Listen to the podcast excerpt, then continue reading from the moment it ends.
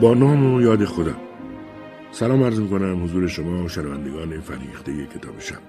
با بازخانی تنظیم رادیویی رمان برج کج نوشته کاترین آنپورتر در خدمت شما خواهیم.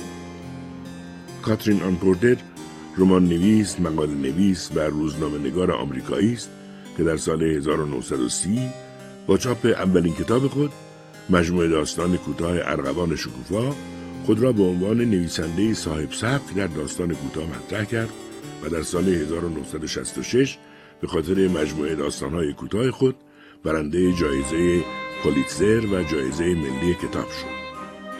از شما دعوت می‌کنیم شنونده بازخوانی قسمت نخست این رمان با ترجمه مجتبا ویسی و تنظیم رادیویی خلیل نیکپور باشید.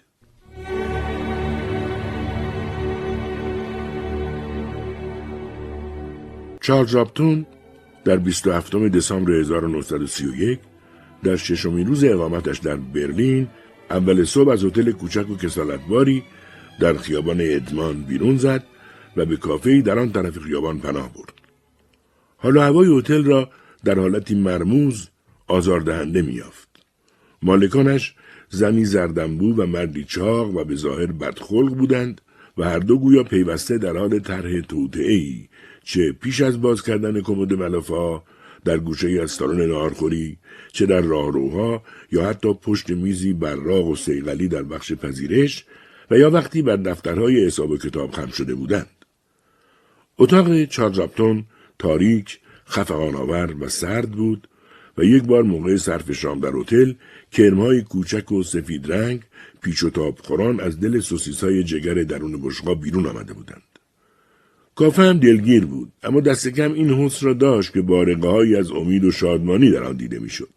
ضمن آنکه یادآور خاطراتی خوش برای چارلز بود. اولین شب کریسمس را در اروپا در همین مکان سپری کرده بود. در میان جمع کوچکی از آدمهای پر سر و صدا و خوشمشرب که از مکالمه هایشان پیدا بود همه از کارکنان یک کارخانه اند.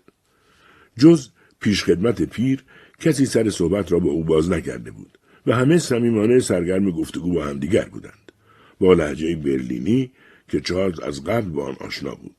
زمخت و پر از اسبات خشک مانند قدقد و قاطقات و فشفش های کرکننده در طول سفرش با یک کشتی آلمانی هر یک از مسافران تا مجالی دست می‌داد لابلای گفتههایش به تعریف و تمجید از شهر و دیار خود مشغول می‌شد. ولی اصلا پیش نیامد یکی از آنها حتی خود برلینی ها از این شهر به نیکی یاد کند. با این حال چارلز به خودش قوت قلب داده بود که تصمیمش برای سفر به آلمان اشتباه نبوده است. بله، آلمان را به درستی انتخاب کرده و برلین همان شهری بود که باید آن را می‌دید. کانو حق داشت و اگر می‌دانست دوستش سرانجام به اینجا پا گذاشته است بسیار خوشحال می‌شد. در آستانه کریسمس گاه و بیگاه به کانو اندیشیده بود. حالان که از یاد پدر و مادر غافل بود. آنان که در نامه بلند نوشته بودند بی او این روزها چه سخت و دلتنگ کننده میگذرد.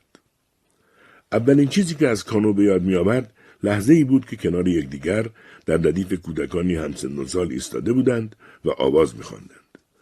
یا کاری بی سر و ته نظیر آن انجام می‌دادند. می‌گفتند مادر کانو در آلمان بارونس بوده است. در تگزاس فقط همسر یک تاجر موفق بود. یک معاملگر مبل و اساس نه بیشتر. خانواده چارلز نان خود را از راه کشت و کار در مزرعه با خاک سیاه در می آورد و از غرور کانو در حیرت بود که چگونه با تبختر او را از مقابل ویترین های مغازه پدرش عبور می‌دهد تا جدیدترین انواع مبل و اساس بسیار تجملی و خوشرنگ و جلا را به رخ او بکشد. اگر از پشت ویترین بزرگ و شفاف مغازه به داخل نگاه می کردید، قیافه آقای هیلنتافل پدر کانو را ته مغازه تشخیص می‌دادید که مدادی پشت گوش داشت و با کت پشم شطوری سیاهش سرش را با التفات تمام به سوی یک مشتری خم کرده است. ولی چارلز عادت داشت پدرش را پشت اسب ببیند. ایستاده کنار سیاهان در حول و استبلها برای تماشای حیوانات در حال قدم زدن در مزرعه با چکمه های بزرگ یا سوار بر ماشین شخم زنی یا کلوخکوب و نشسته بر آن صندلی چدنی. خجالت می‌کشید پدرش را در حالتی مجسم کند که در یک فروشگاه دنبال مشتری ها را افتاده تا چیزی به آنان بفروشد. تنها یک بار به صرافت دعوا با کانو افتاده بود. هر دو حدود هشت سال داشتند.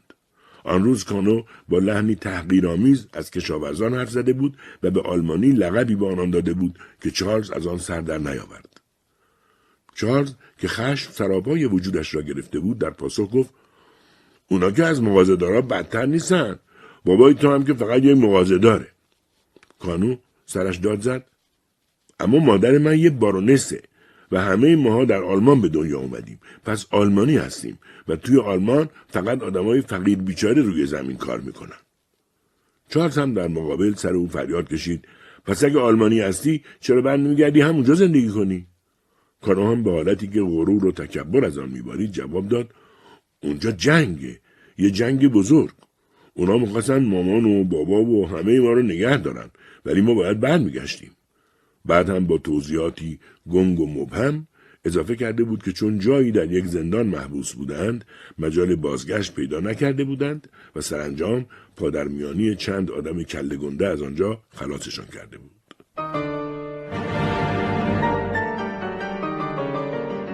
بعد از جنگ آقای هلینتافل هر دو سال یک بار خانوادهش را چند ماه به آلمان می برد و کارت پستال های کانو با آن تمرای خارجی از نقاطی نظیر برمن، ویسبادن، مانهایم، هایدلبرگ و برلین یک راست به در خانه چارلز می رسید و جهان پهناور آن سوی اقیانوس گستره آبی ساکت و ژرف اروپا را برابر دیدگانش قرار می‌داد. کانو فقط گفته بود خیابونای اونجا مثل سطح شفاف یک میز برق می‌زنه.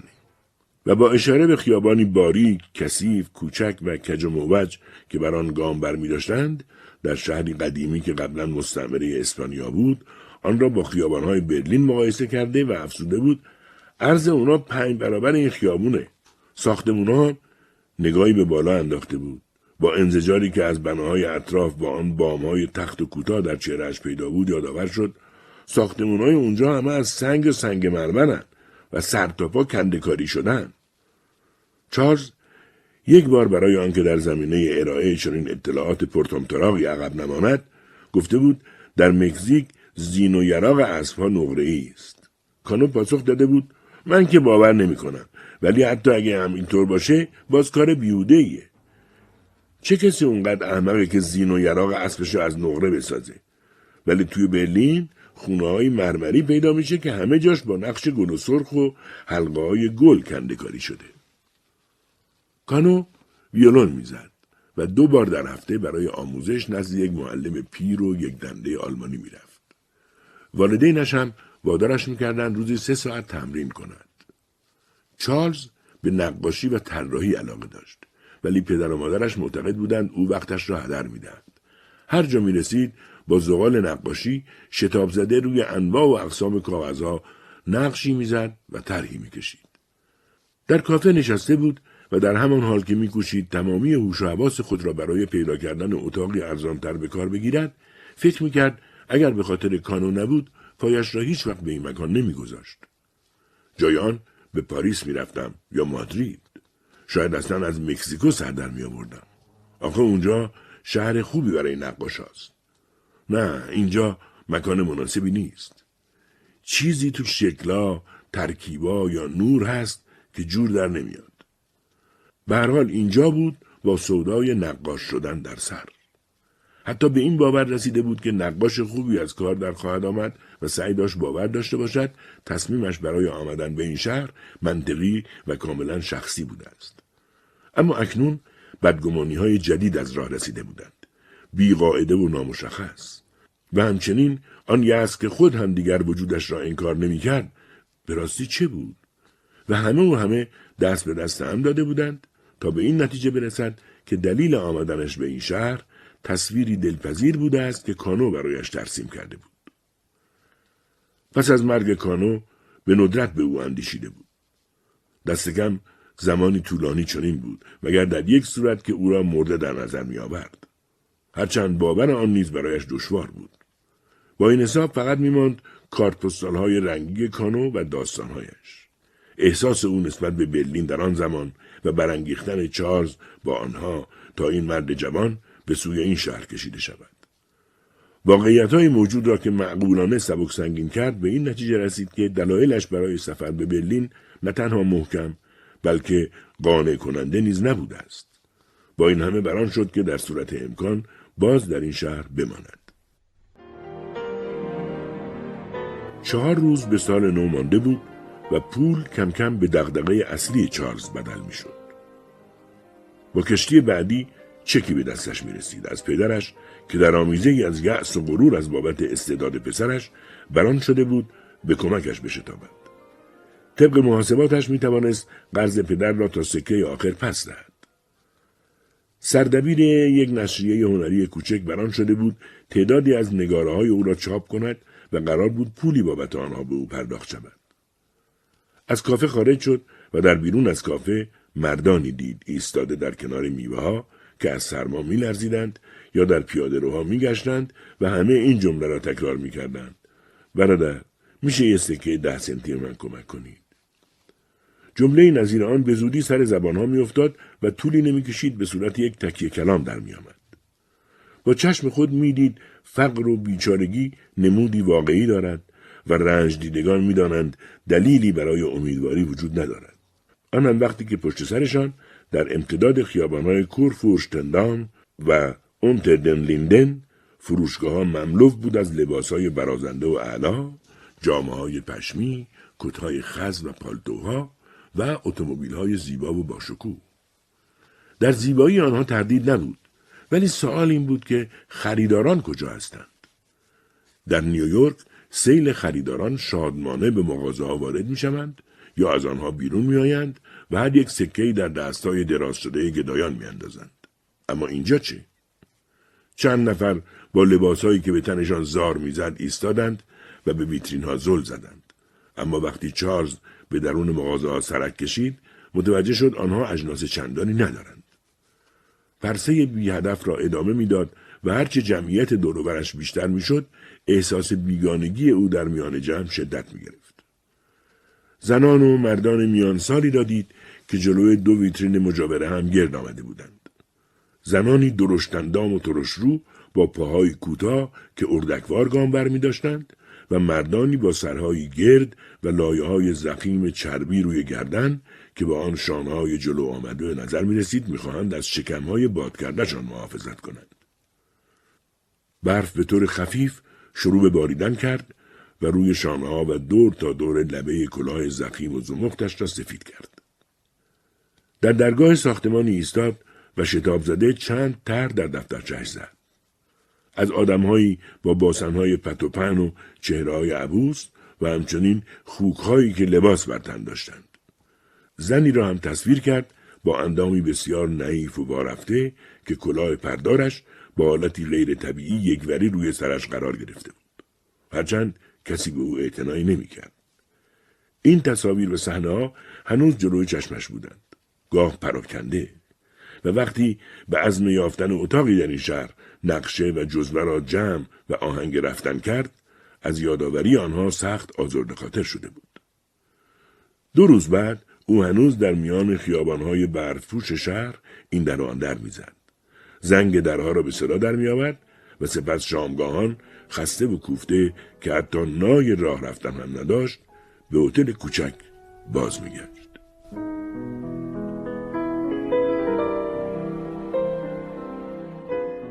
صبحگاه سومین روز وقتی سرانجام آپارتمان بیروهی را در خیابان بامبرگر پیدا کرد سخت با خودش کرنجار رفت تا نگاهی دقیق به زن صاحبخانه بیاندازد زنهای آنجا موجوداتی رو با صفت و شرور و درندخو و گاهی بسیار قابل ترحم بودند که هرگاه چارلز از دستشان در می‌رفت نزدیک بود به گریه بیفتند.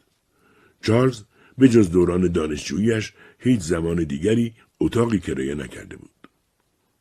اتاقهایی که اغلب این روزا به او نشان داده بودند نوعی نظم دلازار جریانی دلسرد کننده حاکی از مراقبت های پیوسته و پایان ناپذیر زنانه و نوعی نزاکت نفرت آور در آنها به چشم می‌خورد که چارلز برای خلاصی از آن مجبور می‌شد سر به خیابان بگذارد و از نعمت هوای آزاد برخوردار شود. زنی که در را باز کرد قیافه دلپذیر داشت. پنجاه سال یا بیشتر از سنش میگذشت. رخساری گلگون، موهای سپید و چشمان آبی روشنی داشت که سرشار از نیروی حیات بودند. چارلز با نگاهی به راهرو دریافت که با وجود ظاهر نسبتا خالی از تمیزی برق می‌زند. شاید آنجا آمیزه بود بینقص از مکانی به اصطلاح شیک و شاید هم یک تله.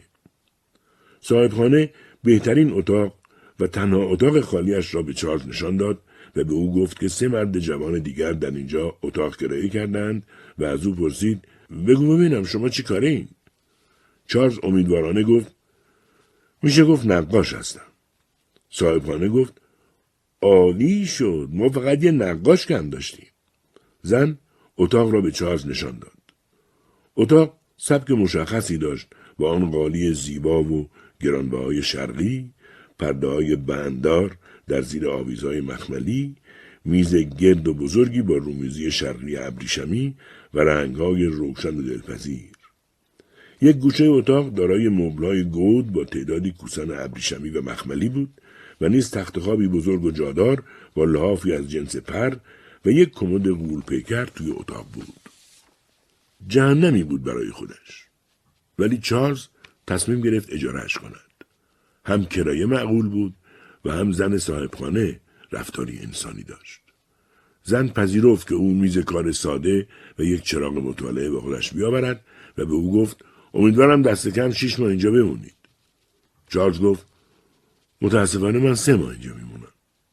زن ناراحتیش را با لبخند ملیح کوتاهی نشان داد و گفت آخه قاعده بر اینه که طرفین برای شش ماه به توافق می‌رسند. چارلز گفت ولی من بعد از سه ماه آزم کشور دیگه هستم. زن چهرهش گلگون شد و گفت راست میگید؟ کجا می‌خواید برید؟ چارلز گفت به ایتالیا میرم. اول به روم و بعد به فلورانس و از اونجا به کل اروپا سفر خواهم کرد. زن گفت او ایتالیا من سه ماه از بهترین روزای عمرم را اونجا گذروندم. آرزوم اینه که دوباره سری به اونجا بزنم. چارلز کنار میز ایستاده بود و مجسمه گچی از برج کج پیزا را همانطور که گرم صحبت بودند از روی میز با انگشتانش بلند کرد. ولی مینه های ظریف دور تا دور مجسمه طاقت نیاوردند و در هم شکستند. چارلز بریده بریده گفت آه ببخشید به خاطر این اتفاق جدا از شما معذرت می‌خوام. کاملا پیدا بود زن به کلی منقلب شده است. خود را با خجلتی فراوان در برابر زن کاملا خل اصلاح میافت. آن هم به خاطر یک کنجکاوی بیجا و عادت ناپسند قاپیدن اشیا. گفت اگه اجازه بدید لنگش رو پیدا می‌کنم و می‌خرم. زن با وقاری که آثار تعلم و سختی دوران بر آن هویدا بود جواب داد هیچ چیز نمی‌تونه جای اونو بگیره. یادگاری از سفر ایتالیا بود. هدیه عزیز که من و شوهرم از ما حسد آوردیم. شوهرم سالهاست فوت کرده. نه این برج از اون چیزا نیست که جاگزین داشته باشه. چارلز با شرمندگی گفت فکر کنم بهتره برم وسایلم رو بیارم. تا یک ساعت دیگه برمیگردم. قبل از اینکه از آنجا بیرون بزند زن توافقنامه را آورد و چارلز آن را برای نگهداری اتاق به مدت سه ماه امضا کرد و پول یک ماه کرایه را پیشا پیش پرداخت آنها نه با دلار با مارک. چه بد شد دلار نداری؟ زن با چهره بشاش این جمله را بر زبان آورد. با سری که به یک طرف کد شد به نشانه پذیرفتن مرد. زن جواهری غیرعادی به دست چپ داشت. چهارگوش و آبی رنگ. بیشک قطعه بسیار ارزشمند بود. چارلز قبلا آن را ندیده بود. وقتی زن هتلدار فهمید که چارلز اتاق دیگری پیدا کرده است قیافش به یک باره دگرگون شد. گویی از سر خشم و نومیدی همان دم می‌خواست بزند زیر گریه. زن خشک و رسمی با پلکهایی که داشت سرخ می‌شد گفت سردر نمیارم. شما که قبول کردید یه ما اینجا بمونید و منم مرخای ویژه براتون در نظر گرفتم. حالا چی شده؟ بعد از هشت روز اومدید و میگید باید برید. شاید از رفتار ما خوشتون نمیاد. نکنه خوب به اتاقتون نمی‌رسن. به من بگید چی شده؟ چارلز با ملایمت به او جواب داد. خیلی ساده و سرراست بگم مجبور بودم جای ارزونتری پیدا کنم. دلیلش فقط همینه. زن یادآور شد. ولی ما که مناسب ترین قیمت ها رو داریم. چرا می‌خواید برید؟ چارلز که احساس می‌کرد بد جوری گیر افتاده است حرف زن را پذیرفت و گفت بله نرخها مناسب و معقولانه است ولی برای من سنگینه. زن دفتر حساب و کتابش را گشود و به سرعت به رونویسی از آن مشغول شد. بعد از چند لحظه با صدای آرام به او گفت کار شما به من ربطی نداره ولی با توجه به وضعیتتون بهتر نبود اتاق روزانه کرایه می‌کردی؟ چارلز حرف زن را تایید کرد. بله قاعدتا باید این کار را می‌کردم زن با لحن محکم یک خطابگو خاطر نشان کرد. حالا خواهید دید آدم همینطور سر خود نمی‌تونه تغییر عقیده بده و باید بابت اون تاوونی بپردازه. بلا تکلیفی یه تفریح پرهزینه است آقا. زن با لحنی اهانت آمیز گفت صورت حسابی که در اینجا نوشتم پرداخت می‌کنید یا پلیس رو خبر کنم؟ چارلز پولهایش را در دست گرفت و آماده پرداخت مبلغ شد. نتوانست آنچه شنیده است را باور کند. به عقب سرش جایی که زن داشت نگاه می‌کرد رو کرد. شریک میانسال و چاق او در یک قدمی چارلز ایستاده بود. با کله پوشیده از موهای زبر و تنک و خاکستری به چارلز نگاه می‌کرد و لبخند رزیلانهای بر لب داشت. چارلز از مبلغ غیرت کرده بود اما پولایش را شمرد که تا فنیک آخر را بپردازد. چارلز گفت ممکنه یه رسید به من بدید؟ زن جواب نداد و با پول و صورت حساب از او فاصله گرفت. مرد با ادب و احترام دروغین به چارلز گفت ممکنه مدارکت رو, رو ببینم؟ چارلز گفت روز اول مدارکم رو به متصدی هتل نشون دادم و چمدانهایش را از زمین برداشت. مرد گفت به من که نشون ندادی باید به شما اطمینان بدم این کار قبل از خروج از هتل ضرورت داره. مرد با هیجانی درونی به ظاهر با خودش در جدال بود گردنش متورم و گلگون شده بود چارلز از ابتدای سفر خود را برای اذیت و آزارهای ناشی از زیر نظر بودن و مدام تحت مراقبت بودن آماده کرده بود. چمدانهایش را زمین گذاشت، نخست چمدان بزرگتر را باز کرد، تودهای لباسهای نامرتب بیرون افتاد. مرد و زن به جلو خم شدند تا نگاهی به وسایل او بیاندازند. چارلز ساکت و خشمگین چمدان را بست و آن یکی را باز کرد و کیف مدارک را به دست مرد داد. مرد گذرنامه و مدارک را یکی یکی با حرکاتی کند و اعصاب خورد کن نگاه کرد. لوپایش را باز کرد و با زبانش سر و صدایی به راه انداخت. بعد هم به چارلز پسشان داد. سپس با حالتی توهینآمیز گفت بسیار خوب. حالا می‌تونی بری.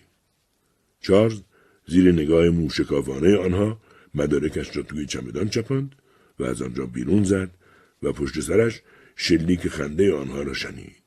همچون دو انسان پلید و کفتار صفت آنقدر بلند و آمدانه تا اطمینان یابند به گوش چارلز می‌رسند. چارلز حس کرد آنقدر بیپول شده است که حتی نمی‌تواند تاکسی کرایه کند. برای همین پای پیاده به راه افتاد. به رفتار آنها میاندیشید. قیافه آدمهای عبوس و زشت را پیدا کرده بود.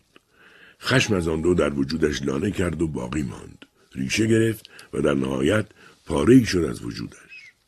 این بار هم زن صاحب خانه در روبروی او گشود. پیدا بود که این خانه خدمتکار ندارد. پس از رد و کردن تعارفات مرسوم با خود گفت به اصلاح سر نیاز دارد و با استفاده از نقشه راهنما به خیابان کور فورشتندام رفت. از آفتاب خبری نبود و برف از نو بر خیابانهای تیره میبارید. آرایشگاه جمع و جور بود و مردی کوچکندام و بیرنگ ورود چارلز را خوش آمد گفت و پارچه دور گردن او انداخت. می‌خواست موهای وسط سر چارلز را بلند بگذارد و دورش را آنقدر کوتاه کند تا به پوست برسد. مدل موی خودش هم همینطور بود و خیابان هم پر بود از سرهایی با این شکل مو.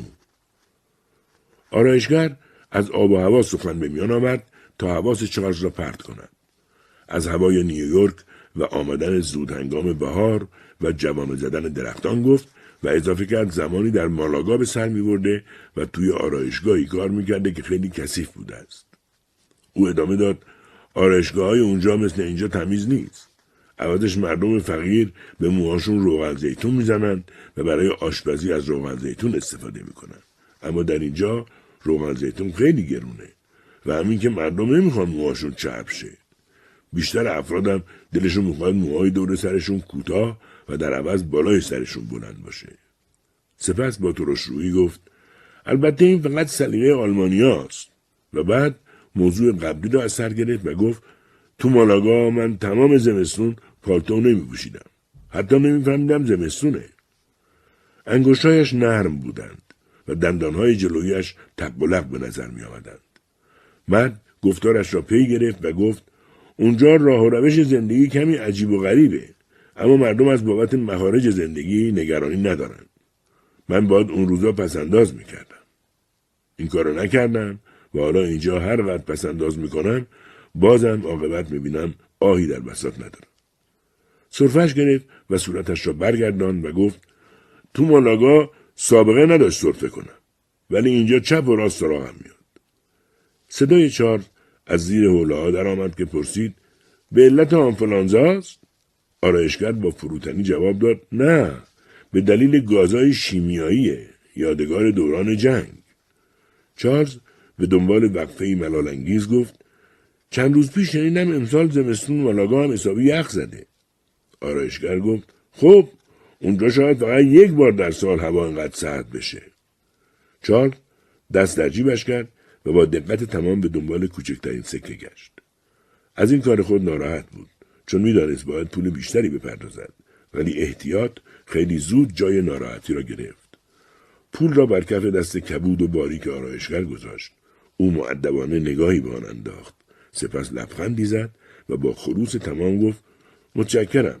خیلی از شما متشکرم.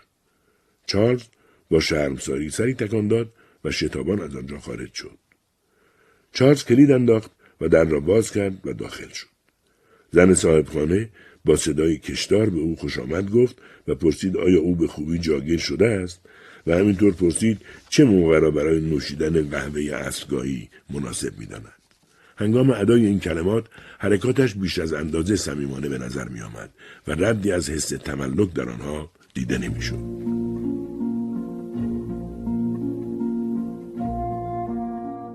چارلز در کمد بزرگ را که باز کرد با حس غریبی که آدم هنگام دست درازی به حریم شخصیش پیدا می کند دریافت وسایلش را از داخل چمدانش درآوردند و با چنان نظم و ترتیبی در آن چیدند که تمامی عیوب و کاستی های آنها در معرض دید قرار گرفته است. از وقتی که کلیدهایش را گم کرده بود حس تعرض به حریمش همواره با او بود ولی به هر حال باعث نشده بود به قفل زدن چمدانش عادت کند. وسایل بهداشتی حقیرانش برس فرسوده موی سر و کیسه های چرمی شل و بارفتش را با نظمی خاص روی قفسه میانی چیده بودند. کفشایش را که به تعمیری جزئی و همچنین واکس احتیاج داشت روی یک جا کفشی چوبی گذاشته بودند. آخرین مورد تعرض به حریم شخصیش را نیز دید. زن وسایل طراحی، کاغذها و طرحهای لوله شده و ناتمامش را بیرون کشیده بود. آیا نگاهشان هم کرده بود؟ در دل گفت کاش از دیدن آنها لذت برده باشد. زن صاحبخانه هر چیزی را با دقت در جایی گذاشته بود و مشخص بود دغدغه اولیه برای انجام دادن این کار نظم و ترتیب و حفظ ظاهری متناسب بوده است. چارلز پیشتر متوجه خصومت زنان با وجود کاغذ در خانه شده بود. از شواهد چنین برمیآمد که آن را دشمن نظم محسوب می کند. ماده درد سرآفرین که تنها حسنش جذب گرد و غبار است. در خانه خودشان هم پیوسته با مادرش و خدمتکارها نبردی خاموش بر سر کاغذها داشت. آنها می‌خواستند کاغذها پخش و پلا نباشند یا حتی بهتر آنها را ته گنجهای بچپانند تا جلوی چشم نباشند. چرا؟ به خاطر خدا هم که شده نمی‌توانستند دست از سر وسایل کار او بردارند. به این فکر افتاد که همه چیز را نادیده بگیرد و قضیه آزاردهنده دست درازی زن را به فراموشی بسپارد. اول از همه محتویات جیبایش را خالی کرد. یادداشتها، طرحها، رسیدها، نشانی های بدخط رستوران ها و متوجه شد نام صاحبخانه روزا رایشل است که با دستخطی زیبا و مسهور کننده بر کاغذ حک شده. کارت از تابلوهای نقاشی که از موزه خریده بود و توافقنامه امضا شده برای اقامت سه ماهه در این خانه. بعد از سه ماه چه بر سرش می آمد نمی‌دانست. خشم و انزجار سراغش آمد. از ناکجا و هر دم فزونی گرفت. چون مانعی بر سر راهش نبود. حس بیکسی به دنبال آن آمد. گویی فردی تنهاست که به راهنمایی های نادرست تن داده و گورش را به دست خود کنده است. فکری گنگ در هولناکترین حالت ممکن در ذهنش شکل گرفت. فرد مورد اعتمادش او را به دام بلا انداخته است. از اتاق بغل سر و صدا می آمد و با هیجانی که بیشتر به خشم میمانست اوج گرفت. خانم رایشل با سر و صدایی بلند و پرهیجان حرف می‌زد. آقای بوسون لحجه کمرنگ وینیش را تا حدودی از دست داده بود. ببینید چی به روز سندلی های نازنین من آوردید؟ سندلی های قشنگ و قدیمیم که این همه سال از اونا مواظبت کردم چطور می‌تونید این کار رو به من بکنید؟ چارلز که کار آزمایش مدادهای گچی و تیز کردن نوک مدادها را از قبل آغاز کرده بود به صداهای اتاق بغل دقیق تر شد. آقای بوسون که کار دفاع از خود را تا حدودی با دل و جرأت آغاز کرده بود در نهایت واداد و قرولندها را وظیفه شناسانه تحمل کرد. گویی خانم رایشل مادر یا وجدان خودش بود. چارل شنید او آرام و آهسته با لحجه غلیز آلمانی می‌گوید در خانواده متشخص بار آمده است. هرچند امکان داشت زن حرف او را باور نکند. آقای بوسون ادامه داد که مادرش هم صاحب چنین صندلی هایی بوده است و او از این به بعد مراقب خواهد بود این اتفاق تکرار نشود. دل چارلز از این همه فلاکت آقای بوسون سخت به درد آمد. اما خانم رایشل از سر تنه و کنایه ولی با دلنشین ترین لحن ممکن گفت از این بارا چند بار گذشته و چند بار قرار تکرار بشه. خانم رایشل پس از یک لحظه سکوت از آن اتاق بیرون آمد. در حالی که چارلز با تشویش منتظر ایستادن اون جلو اتاق خود بود، او خشخش کنان راهش را گرفت و رفت و در عوض در اتاق سمت راست چارلز را به صدا درآورد. صدای گرفته مردی جوان از داخل فریاد زد چه خبر شده؟ بفرمایید داخل.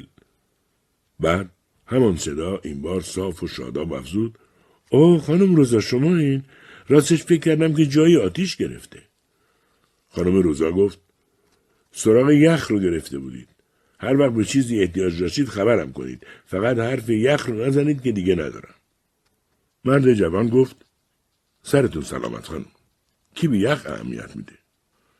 چارلز با خود گفت اگر قرار باشد این اتفاقات هر روز در خانه تکرار شود چه عذابی به دنبال خواهد آورد روشنایی روز به تاریکی گراییده بود. چارلز کوشید تمامی فکر و ذکرش را متوجه طراحی کند. زیر نور لامپی که روشناییش فراتر از حد انتظار او بود. اما نگرانی های کوچک دست جمعی سراغش آمدند. نکند سردبیر آن نشریه هنری تغییر عقیده بدهد. اگر طرحهایش منتشر نشود و پولی دستش را نگیرد چه کار باید بکند پدرش تا کی می‌تواند برای او پول بفرستد؟ آیا اصولا مسافرت به اروپا کار درستی بود؟ بسیاری از نقاشان تراز اول هموطنش در طول زندگیشان پا به خاک اروپا نگذاشته بودند. زور زد تا نام یکی از آنها را به خاطر بیاورد. سودی نداشت. و هر حال واقعیت این بود که اکنون اینجاست. بسیار پریشان خاطر درمانده تر از آن که در برابر شرایط تاب آورد. ضربتی سخت خورده بود و در مخیلش نمی گنجید مکان و محیط بتوانند به این روزش بیاندازند. اما اگر نمی‌خواست دستاورد سفرش درو کردن باد باشد باید دست کم تمام توان خود را برای یافتن آنچه در پیش آمده بود به کار می گرفت. دیگر به سر و صداهایی که از اطرافش به گوش می رسید وقعی نگذاشت و توجهش را به نقطه روی کاغذ دوخت که در آن داشت طراحی می کرد. احساس ثبات و آرامش کرد. طولی نکشید که حتی خودش را هم فراموش کرد. کمی بعد عقب کشید تا نگاهی به کارش بیاندازد. فایده ای نداشت. ایرادی در کار بود که همه چیز به واسطه آن اشتباه از آب در می آمد. ضربه آرام به در خورد و او را از آن وضعیت نجات داد و بهانه‌ای برای دست کشیدن از کار پیدا کرد. خانم روزا چندان منتظر اجازه او نماند و وارد شد. زن با نارضایتی از اینکه از نظم پیشین در آن اتاق خبری نبود سری تکان داد و گفت پس اینطور شما باید چراغا رو زود روشن کنید. وضعیت آقای بوسون با شما فرق می‌کنه. او شبا فقط بعد از شام دست به کار میشه. آقای می هم همون مرد محترم لهستانی رو میگم. اغلب در تاریکی ساز می‌زنه چون خودش اینطور می‌خواد. هنگام حرف زدن در اتاق راه می‌رفت و سندلی ها را هر قدر مختصر جابجا می‌کرد. به کوسنی در یک طرف دستی می‌کشید و پرده ای را در طرف دیگر مرتب می‌کرد. حتی سر میز چارلز آمد و از کنار دست او کاغذهایش را به آرامی راستوریس کرد. زیر سیگاری و مرکب چینی را چند سانتیمتر آن طرفتر برد و به این ترتیب تا اندازهای به آن وضعیت شلوغ و آشفته سر و سامانی داد. حالا دیگه میرم قهوهتون رو بیارم. با همان حال و هوای خاص خودش که حاکی از کار زیاد بود و پرمشغله. چارلز در طول چند روز گذشته هر روز صبح زیر نور چراغ به خورشید کمرمقی چشم دوخته بود که به کندی میخزید و هر روز دیرتر از روز قبل خود را به بام خانه ها میرساند. و اما شبهای دراز اینجا آزارش می‌داد. و هشدارهای بیپای و اساسش درباره خطری که در کمین است. با خود فکر کرد علت همه این احساسات من فقط این است که من در جایی گرم و آفتابی به دنیا آمدم و تنها فصل واقعی برای من تابستان بوده است. اما همه اینها بهانه بیش نبود. اینجا صورتهایی وجود داشت بدون چشم. این بیچشم های پریدرنگ و بینور در صورتهای پرچین و چروک قرار داشتند. انگار آنها را جویده باشند. بدتر از آن چهرههایی بودند با لایههایی از چربی و پلکای متورم که چشمهای ریز در درون آنها حالتی چون چشم افراد نابینا داشتند. این بیچشم در صورت زنان هر آن آماده اشک ریختن بود. چارلز اولین اتفاقی را که در برلین بر سرش آمده بود اوایل درک نمی‌کرد. در مغازه کوچک چند جفت جوراب ارزان خریده بود و در هتل متوجه شده بود که جورابها برای پای او بسیار کوچک هستند. فورا برگشته بود به همان مغازه ولی فروشنده زن که چارج را با بسته ای در دست در حال ورود دیده بود بلافاصله او را به جا آورده بود و با اشکهایی که در چشمانش حلقه زده بود بر جای خود میخکوب شده بود.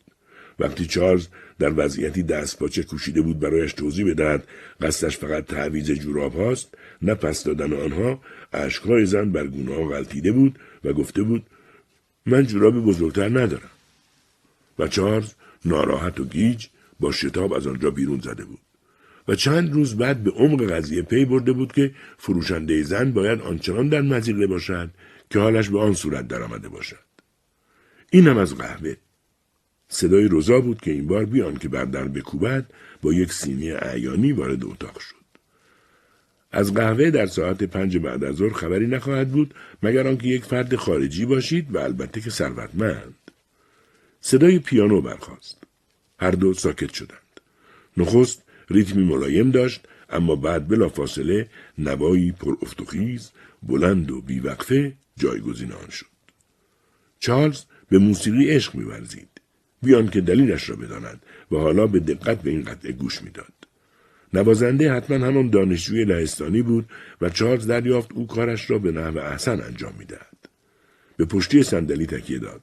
غرق در نوعی بخت لذت بخش.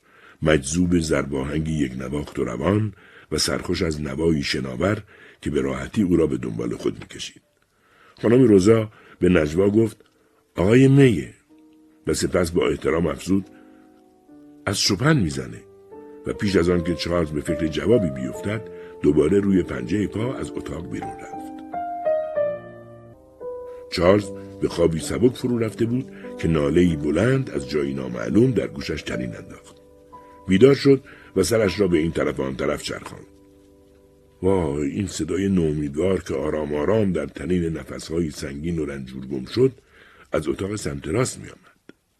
چارلز بیان که تصمیمی خاص گرفته باشد متوجه شد پشت در اتاق سمت راست است و با انگشتانش بر در میکوبد صدای خوابالود که آشکارا آزرده مینمود پاسخ داد ها چه خبر شده چارلز گفت کاری از دست من برمیاد صدا با نومیدی جواب داد. نه نه متشکرم نه خیر. چارلز گفت معذرت می‌خوام. صدا که این بار تهمایی از محبت در آن احساس می‌شد گفت اشکالی نداره بیای تو اگه می‌خواید مرد جوان در گوشه تخت خوابی نشسته بود. سفید رو و بور بود. همانند بسیاری از جوانانی که چارلز در کوچه و خیابان می‌دید. جوانی بود خوشمنظر و در حدود 20 21 ساله. به آرامی از جایش برخاست و رو در روی چارلز ایستاد. چشمایش با چشمای چارلز که قدش به 180 سانتی متر می‌رسید همتراز بود. طرف چپ صورتش بر اثر یک زخم بد جوری ورم کرده بود طوری که چشم چپش را نمی‌توانست باز کند بی تردید او همان دانشجوی هایدلبرگی بود از زیر آن پیشانی روشن کرکدار به چارلز نگاه می‌کرد به زبان آمد که حالا دیگه با چشم خودتون همه چی رو دیدی حرفی برای گفتن نیست جز اون که دردش پدرم رو در میاره. مکسی کرد و گفت این جانب هانس فون گهرینگ در خدمت شما هستم. چارلز هم خودش را معرفی کرد و هانس در مقابل سری تکان داد و تعارف کرد که چارلز روی صندلی روبرو بنشیند. هانس معدبانه پرسید نظرتون درباره برلین چیه؟ چارلز جواب داد تا به خوب بوده البته هنوز کاملا با اون اخ نشدم و با این امید که ضعف زبان آلمانیش مانعی در راه گفتگو ایجاد نکرده باشد به هانس چشم دوخت ظاهرا هانس منظور او را کاملا درک کرده بود چون سری تکان داد چارلز گفت تقریبا همه جای شهر رو با پای پیاده گشتم و به بسیاری از موزه ها، کافه ها و جاهای دیدنی سرک کشیدم. شهر بسیار خوبیه. ولی به گمونم مایه افتخار مردمش نیست یا دست کم اینطور وانمود می‌کنن. هانس رک پوسکنده گفت چون مردم می‌دونن شهرشون در قیاس با شهرهای دیگه چنگی به دل نمی‌زنه. تعجب می‌کنم شما چرا به اینجا اومدید؟ چرا برلین از میون این همه شهر؟ هانس ادامه داد پدرم منو اینجا فرستاد برای مراجعه به یه دکتر که از دوستای قدیمیشه ولی من تا ده روز دیگه به هایدلبرگ برمیگردم. ما اینجا یه نهستانی داریم که پیانو می‌زنه و دلیل اومدمش به برلین اینه که خیال می‌کنه استادی بالاتر از شوارتسکوف پیر در جهان وجود نداره. در مورد آقای بوسان هم که اتاقش اون طرف راهروه باید بگم او از شمال آلمان اومده. خیال می‌کنه اینجا داره تحصیل علم می‌کنه. خدا کنه اینطور باشه. یک طرف صورتش با لبخند حالتی بشاش پیدا کرد که چندان نپایید و اشمعزازی تلخ جای آن را گرفت. گفت پس شما خیال دارید اینجا بمونید. چارلز قدری گرفته پاسخ داد تا سه ماه. درباره اومدم به برلین راستش خودم هم به درستی از اون سردر نمیارم. دلیل اون فقط توصیه یک دوست بود. اما خیال دارم مدت دیگه به پاریس برم. تا با حال اونجا بودید؟ هانس جواب داد نه ولی به اونجا خواهم رفت. برنامه ریزی کردم برای همه چیز. انگار از حرفهای خود به هیجان آمده باشد از جایش برخاست ربدوشام را شد دور زانوانش پیچید با ظرافت دستی به گونهش کشید و از نو نشست. هانس ادامه داد انسان باید برای هر چیزی برنامه ریزی کنه. در غیر این صورت از کجا می‌دونه چی کار کرده و چه اعمالی رو قرار انجام بده؟ بعد هم بالشا را کپه کرد و سرش را با دقت بسیار روی آنها گذاشت. چارلز گفت امیدوارم حالتون بهتر شده باشه. شاید حالا بتونید بخوابید. چهره هانس اندکی در هم رفت. با آزردگی گفت من مشکلی ندارم. قبلا هم راحت خوابیده بودم. قضیه‌ای که برام پیش اومد امری معمولیه و برای هر کسی ممکن اتفاق بیفته. چارلز برخاست و گفت پس در این صورت شب خیر. هانس بلند شد و توی بسترش نشست. نه نرید. هنوز نه. فکری به سرش زده بود. گفت میگم برید در اتاق تادیوش رو بزنید و او را هم از خواب بیدار کنید. خیلی میخوابه. اتاقش همین بغله. دوست عزیز اگه زحمت نیست کارو بکنید. او خوشحال خواهد شد. به دنبال در زدن چارلز برای یک لحظه سکوتی کامل حک فرما شد و سپس در اتاق تاریک باز شد. مردی جوان لاغرندام و قد بلند کله کوچک و را مانند پرنده بیرون آورد و بعد تمام هیکلش در آستانه در پدیدار شد. چهرش از بیداری کامل حکایت داشت و چشمان مشتاق کوچک و تیرش از شادی برق می‌زد. به زبان انگلیسی و با لحجه لهستانی پرسید حالا دیگه چی شده؟ نکنه اون دوئل کننده لعنتی بازم گند زده؟ چارلز شادمان از شنیدن زبان انگلیسی و حیران از بابت جمله گفت دقیقا نه ولی او نمی‌تونه راحت بخوابه. من چارلز آپتون هستم. مرد لهستانی گفت تادیوژمه ای و از آستانه در لغزید و بیرون آمد. تادیوژمه در را بی سر و صدا پشت سرش بست. راحت و فارغ البال حرف می‌زد. یک پرده بالاتر از نجوا. با وجود نام خانوادگی غلط اندازم لهستانی هستم. مادر بزرگ بیمبالاتم با یه اتریشی ازدواج کرد. باقی اعضای فامیل نامهای خانوادگی لهستانی دارن. مثل زامویسکی. نافیسای خوششانس. وارد اتاق هانس شدند و تا دیوژ نزدیکتر رفت و خم شد و با چشمانی آموخته و آشنا زخم صورت هانس را وارسی کرد و گفت داره خوب و خوبتر میشه. هانس گفت جاش میمونه. حالت چهره هانس در این لحظه به نظر چارلز بسیار اسرارآمیز آمد. تادیوش داشت آسمان ریسمان میبافت. هرچند هانس هم سراپا گوش شده بود. چارلز احساس کرد می‌تواند همانطور خاموش و بیحرف آنجا بنشیند. به هانس علاقه داشت و در دل آرزو می‌کرد کاش این زخم بر صورت او نبود. چرا که در قاطعیت وجود آن قیافه روباور و کتمان ناپذیر تردیدی نبود. گویی در میانه روز در نایه کرفورشتوندام به شوالیه زره پوش برخورده باشید یا اسکلتی که در رقص مرگ شرکت کرده باشد. چارلز به یاد همسایه دیگرشان آقای بوسون افتاد و برخورد صاحبخانه با او. پرسید از آقای بوسون چه می‌دونید؟ امروز صاحب خونه دستش عصبانی شد و کلی سرزنشش کرد. اما بلافاصله از این اظهار نظر ناشیانه پشیمان شد. تادیوش با لعنی پرسشی گفت امروز او هر روز به بهانه ای آقای بوسون را سرزنش می‌کنه. البته اون جوانک هم یه احمق به تمام معناست. بهتر روزا را آزاد بذاریم تا شاید او را از دست این حماقت نجات بده.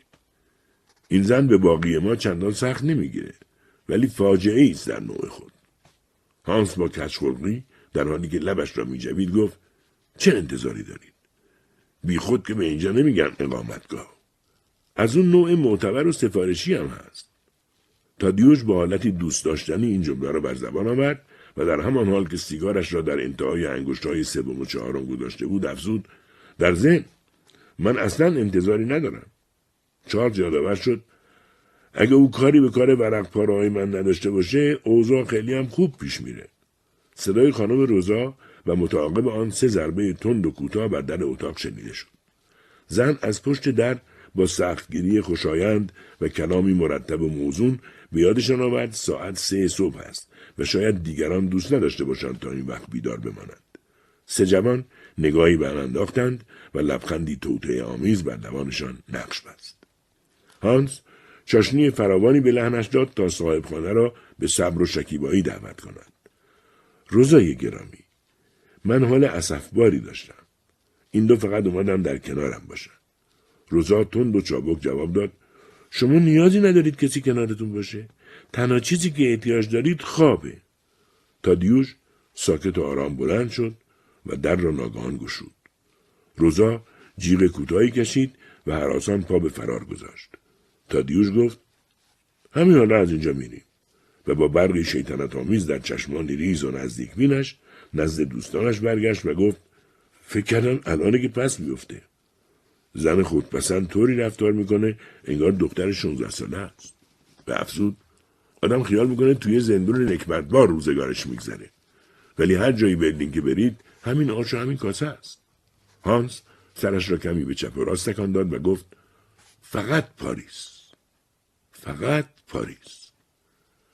قدری دیگر ماندند و وقت را به بیهودگی گذراندند صرفا برای آن که ثابت کنند مردانی متکی به خود هستند که به اراده خود رفتار می کنند. سپس وقت شیرین را برای گفتن شب بخیر مناسب دیدند و از هم جدا شدند. صبح هنگام از حمام که بیرون آمد در راهرو با آقای بوسون روبرو شد. لباس حمام حوله کوتاه و کتانی به تن داشت و حوله تقریبا کثیف را نیز به دست گرفته بود. بر چهره گرد و توپلش حالتی از بهت و اندو نشسته بود. مانند کودکی بود که در خانه چنان به او سختگیری می کنند که دیگر از باقی مردم جهان انتظار رفتار بهتری ندارد. چارلز با صدای روزا از خواب بیدار شده بود که بر سر موضوعی آقای بوسان را سرزنش می‌کرد. چارلز از خواب بیدار شده بود که روزا با قهوه و نان و کره وارد اتاق شد. پرده را کشید و چراغ را خاموش کرد تا روز زمستانی چون جریان آبی کثیف به اتاق هجوم بیاورد. بعد هم چرخی زد و از آنجا بیرون رفت.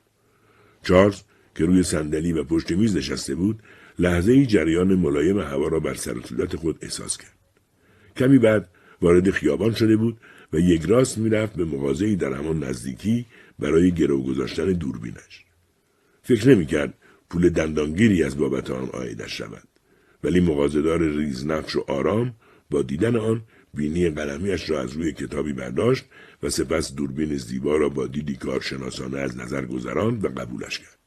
بعد هم بدون حتی یک سال صد مارک کف دست چارلز گذاشت و او که یک بار خود را پولدار و امیدوار یافت به سرعت برق به سوی آپارتمان حرکت کرد با این امید که تا مدتی با خیال راحت به کارش برسد چند قدم مانده به ساختمان آقای بوسون را دید که در آن سرمای استخوانسوز بدون بالا پوشی گرم به سوی خانه می‌رفت و یک پاکت کاغذی کوچک و قهوه‌ای رنگ شاید حاوی نان و سوسیس جگر به دست داشت.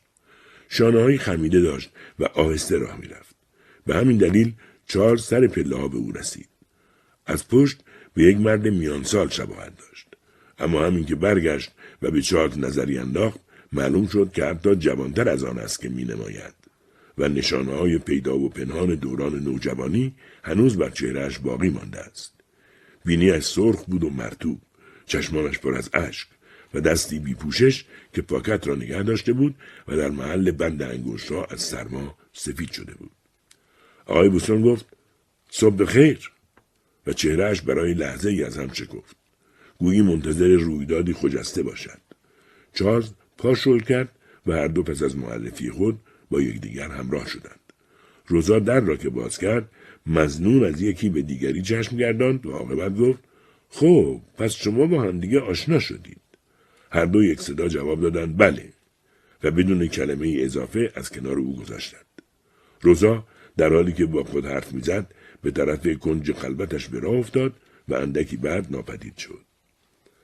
آقای بوسون که صبر و خیشتنداری را از دست داده بود پرسید آیا با شما که حرف می‌زنه لحنش توهین آمیزه؟ چارلز جواب داد هنوز که چنین اتفاقی نیفتاده.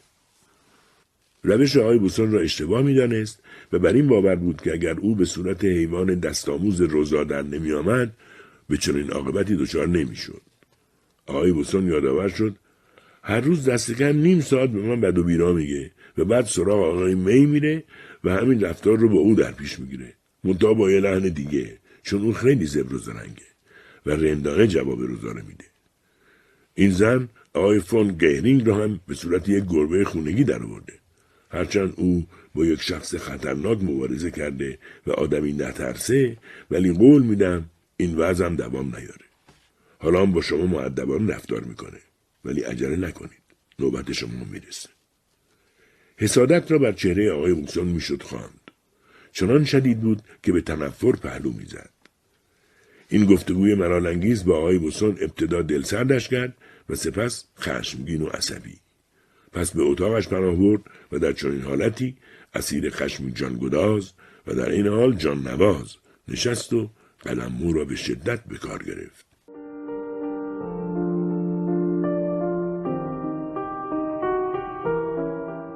چارلز حس می کرد صدای تنفس ساکنان ساختمان را در اتاقهای دیگر می شنود. بوی بانداژ آغشته به یود هانس به مشامش می رسید. بوی ساردین های فاسد شده از دهان آقای بوسون.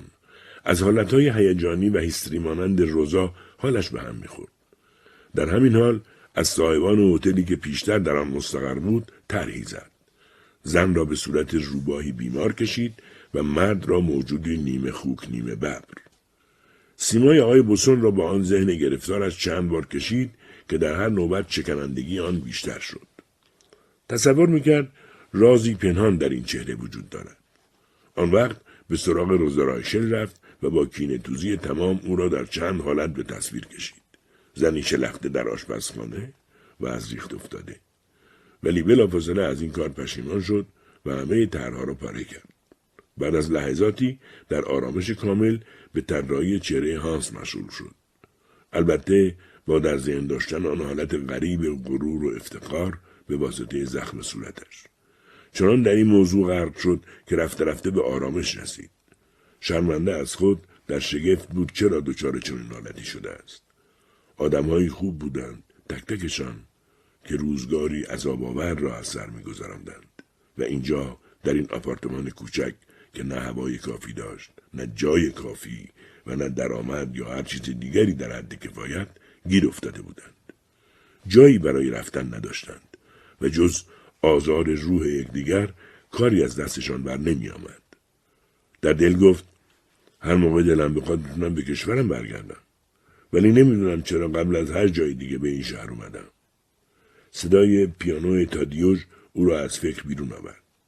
با آسودگی به صندلی تکیه داد و با لذت به آن گوش فراداد چارلز او را با آن سر پرنده کشید نشسته پشت یک پیانو با چینهای ریز و بی انحنا بر گوشه لب و انگشتانی شبیه چنگال پرندگان. به فکر فرو رفت. عجب بساتی. نکنه واقعا کارکوتریست هم هستم خودم نمی‌دونم. صدای گام های سراسیمه در راهرو به گوش رسید و در پی آن صدای نالان روزا. در اتاق را باز کرد. روزا با حول و حراس تمام گفت وای خدایا چیکار کنم آقای آبتون به دادم برسید. بیایید کمک. آقای بوسون آقای بوسون دچار مسمومیت شده و حالش هیچ خوش نیست تادیوش و هانس را دید که دم در اتاق آقای بوسون ایستادند بلافاصله به آنان پیوست آقای بوسون کنار تخت زانو زده و یک پارچه بزرگ را بغل کرده بود اوق می‌زد و بالا می آورد. البته هنوز آنقدر توان داشت که دستانش را به تندی تکان بدهد و بگوید برید بیرون برید بیرون. چارلز بلافاصله بیرون آمد و با عجله بیان که حتی کلاهش را بر سر بگذارد از آنجا خارج شد. چند دقیقه بعد با بسته بزرگی که از داروخانه خریده بود بازگشت. هانس و تادیوژ آقای بوسون را به حمام برده بودند. چارلز بیان که به سوالات روزا وقعی بگذارد داخل حمام رفت و در را از پشت قفل کرد و همراه تادیوش با جدیت تمام به مداوای آقای بوسون مشغول شد آقای بوسون راحت آرام تمیز و جسته از خطر با کیسه یخ بر پیشانی در بستر دراز کشیده بود. شرمنده می نمود و دوام. چشمها را میبست یا رو به دیوار می گرفت. تا دیوش که با سوپ داغ تهیه شده از رستوران وارد شد آقای بوسون سرش را تکان داد و قیافه به خود گرفت. انگار بخواهد همون لحظه اشکش سرازیش شود افسرده می نمود و رغبتی هم به خوردن غذا نداشت. چارلز انبوهی از کاغذ را بر میز تحریر آقای بوسون دید ولی خیلی زود دریافت فقط محاسبات بیشمار ریاضی بر آنها نوشته شده است. روزا بیقرار دوروبر میز میپلکید. با این نیت که سر و سامانی به وضع کاغذها بدهد. کمی بعد در راهرو به چارلز گفت شاید ندونید ولی در دانشگاه آقای بوسون رو یک ریاضیدان بسیار با استعداد محسوب می‌کردن. قرار او یه آدم بسیار فریخته بشه. و ادامه داد اگه می‌بینید من گاهی از دست او عصبانی میشم به این دلیله که کسی باید عادتهای خوب رو به او یاد بده. چیزایی که او می‌خوره خدا نصیب نکنه. دست کمی از آشغال ندارم. حالا هم در این وضعیت شرمنده و سرفکنده است. چون می‌دونه شما متوجه فقر و فلاکتش شدید. فقیر بودن موضوع وحشتناکیه. بعد هم اشک سراسر صورتش را پوشان و گفت چه باید بکنیم؟ چه بر سرمون میاد؟ تادیوش که بیرون آمده بود گفت بس کنید روزا. حالا مگه چی شده؟ آقای بوسون ساردینی خورده و دردسری برای خودش درست کرده. نگرانی نداره. شما برید دنبال کارهای خودتون. ما مواظب او هستیم و نمی‌ذاریم آب از آب تکون بخوره. روزا سپاسگزارانه لبخندی به او زد و گفت دست خودم نیست خیلی نگران و عصبی هستم تادیوش پس از مکسی کوتاه گفت نه به نظر من که حتی یه دقیقه هم به مراقبت نیاز نداره. نظر تو چیه چارلز؟ چارلز گفت منم موافقم. اتاق باریک تادیوش رو یک پیانوی مستطیلی شکل و پایدار حسابی تنگ کرده بود. چارلز برای آزمایش دستی بر شستی های کوچک و خاموش آن کشید بیان که زرافتی در کارش باشد. تادیوش در حالی که دستانش را گشوده بود و در اطراف به حرکت در می آورد گفت روزی هفت ساعت تمرین می‌کنم. و باید از این بابت سپاسگزار من باشید. حالا هم که اون ناخوش به خواب رفته رو داریم باید قید تمرین رو بزنیم و امروز به کل فکر اون رو از سرم بیرون کنم. اگه این دلخوشی هم نبود نمی‌دونم چطور باید در این شهر به مدت طولانی میموندم. چارلز گفت این شهر منم رو دلسرد می‌کنه و این کاش می‌دونستم دلیلش چیه. در مقایسه با مردم های فقیر که من در اینجا دیدم حتی کسی مثل آقای بوسون هم آدم پولداری محسوب میشه. تادیوش گفت لطفا از یاد نبرید این جماعت در جنگ قبلی شکست خوردن و شکست در جنگ هویت یک ملت را به طرز بی سابقه مخدوش می‌کنه. با این حال چارلز به یاد آقای بوسون افتاد و حالتی را به یاد آورد که جلوی ساختمان از سرما در خود مچاله شده بود. به یاد کتش افتاد با رگه از پشم و فکر کرد هدیه دادن آن به او کاری درست است یا نه و اصولا این کار را چگونه باید انجام داد. آیا می توانست همینطور در اتاق او را بکوبد و بگوید ببینید من کتی دارم که از اون استفاده نمی کنم. نه اینطور نمی شود. شاید بهتر است بگوید اگه کت با خودتون نیاوردید چطور مدتی از این استفاده کنید؟ نه این هم خوب نیست. ولی باید راه مناسبی برای انجام دادن این کار باشد. موضوع را با تادیوش در میان گذاشت و از او راهنمایی خواست. تادیوش جواب داد نه نه هیچ وقت این کار انجام ندید. او بسیار مغروره. با این کار او حسابی کفرش بالا میاد. در حالی که روی صندلی نشسته بود و یکی از پاهایش را تاب می‌داد گفت ما باید این نکته را درک کنیم که دردها و رنجهای یک مرد به خودش مربوطه و اغلب این خود اوه که باید دست بالا بزنه و به شیوه خود حل و فصلشون کنه.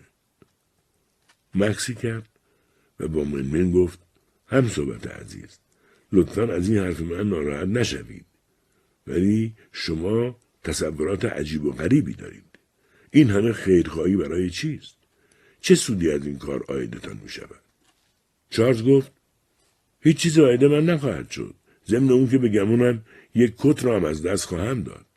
و افزود ولی من به اون کت نیازی ندارم و از نظر من قضیه از این حد فراتر نمیره. اما چارلز کت را از گنجه بیرون نکشید و به جای آن برای آقای بوسون شیر و پرتقال آورد. هانس آنجا کنار تخت آقای بوسون نشسته بود و به او سوپ می در پای آن بستر ناگهان منظره غریب برای لحظه در ذهن چارلز شکل گرفت. آقای بوسون این سوژه اقدامات خیرخواهانه همچون گوزنی نر در ویرانه پوشیده از برف پا به فرار گذاشته و هانس تادیوش روزا و خودش با چشمان اشکبار در پی او روان بودند و میکوشیدند حتی اگر لازم باشد گلوی او را به چنگ آورند و به زور کمکش کنند و آسایش برایش برمغان آورند صدای رسا و ماتمزای سگهای شکاری پدر که خالهای جگری رنگ داشتند به گوش چارلز می رسید. روزا که سینی قهوه را آورد در یک گوشه آن جعبه فلزی و معمولی دیده می‌شد. سیاه رنگ که رنگ و جلا به آن زده بود. همانجا کنار میز ایستاده بود. بیان که قهوه را بریزد. دستانش روی میز بود. آرام به سخن درآمد. فکر نکنم امروز روز خوبی برای همه ما بوده باشه.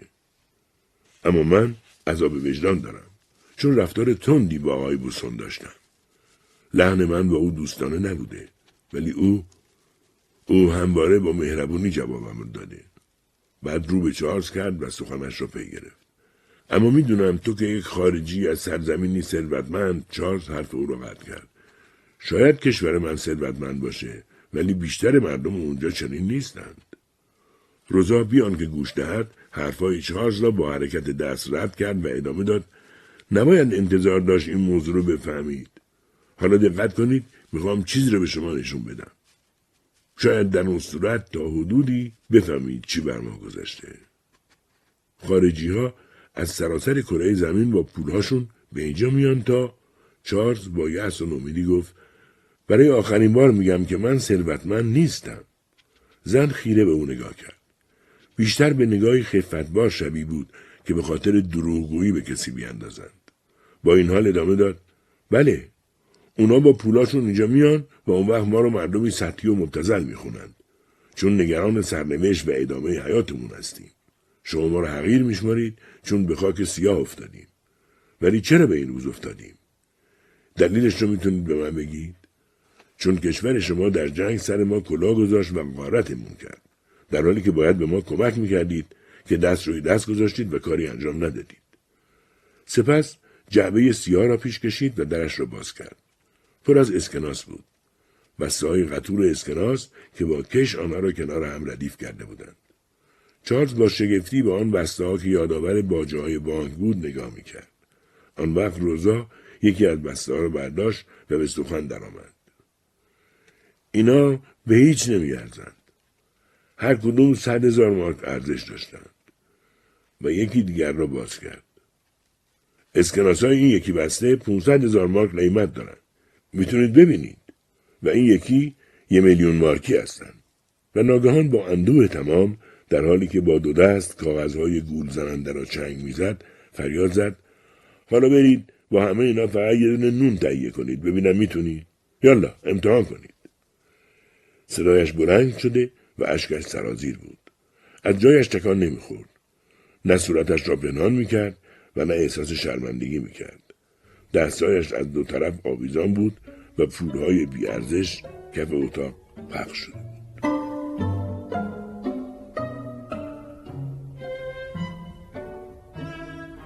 صبح روز بعد زمانی که چارلز برای ارزیابی وضع آقای بوسون به اتاق او سرک می‌کشید دو جوان متین و لاغر را با کاکلهای صاف و براق در کنارش دید.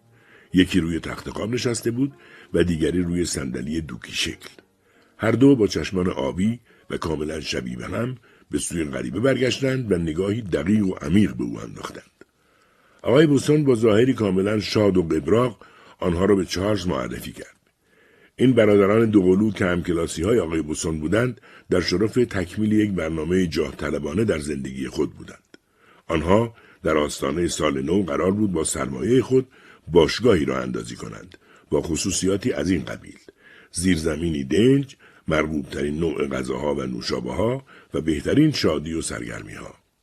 آقای بوسون دوست داشت چارلز هم برای راه اندازی این برنامه او را همراهی کند. چارلز پیشنهاد او را پذیرفت و یادآور شد شاید هانس و تادیوش هم مایل به شرکت در این مراسم و حضور در جمع آنان باشند دو برادر دوقلو زل زده بودند به چارلز بی آنکه تغییری در حالت چهرهشان دیده شود. آقای بوسون چنان که حیاتی دیگر را آغاز کرده باشد بلند شد و نشست. چرا که نه همه با هم میریم. دوقلو از جایشان برخواستند هر دو بسیار بلند قد بودند. یکیشان گفت قیمتها اونقدر هم گرون نخواهد و گویی از این خبر خوش خورسند باشند لبخندی اطمینان بخش به پهنای عرض صورت زدند که چارلز نیز پاسخش را داد. سپس با آقای بوسون رو کرد و گفت من می‌خوام برم. چیزی احتیاج ندارید براتون بیارم؟ آقای بوسون در حالی که سرش را به نشانه نفش تکان می‌داد و ظاهرا قدی هم از این حرف ناراحت شده بود قاطعانه جواب داد نه نه متشکرم چیزی نمی‌خوام. حالم کاملا خوب شده و دیگه توی بسترم نمیمونم.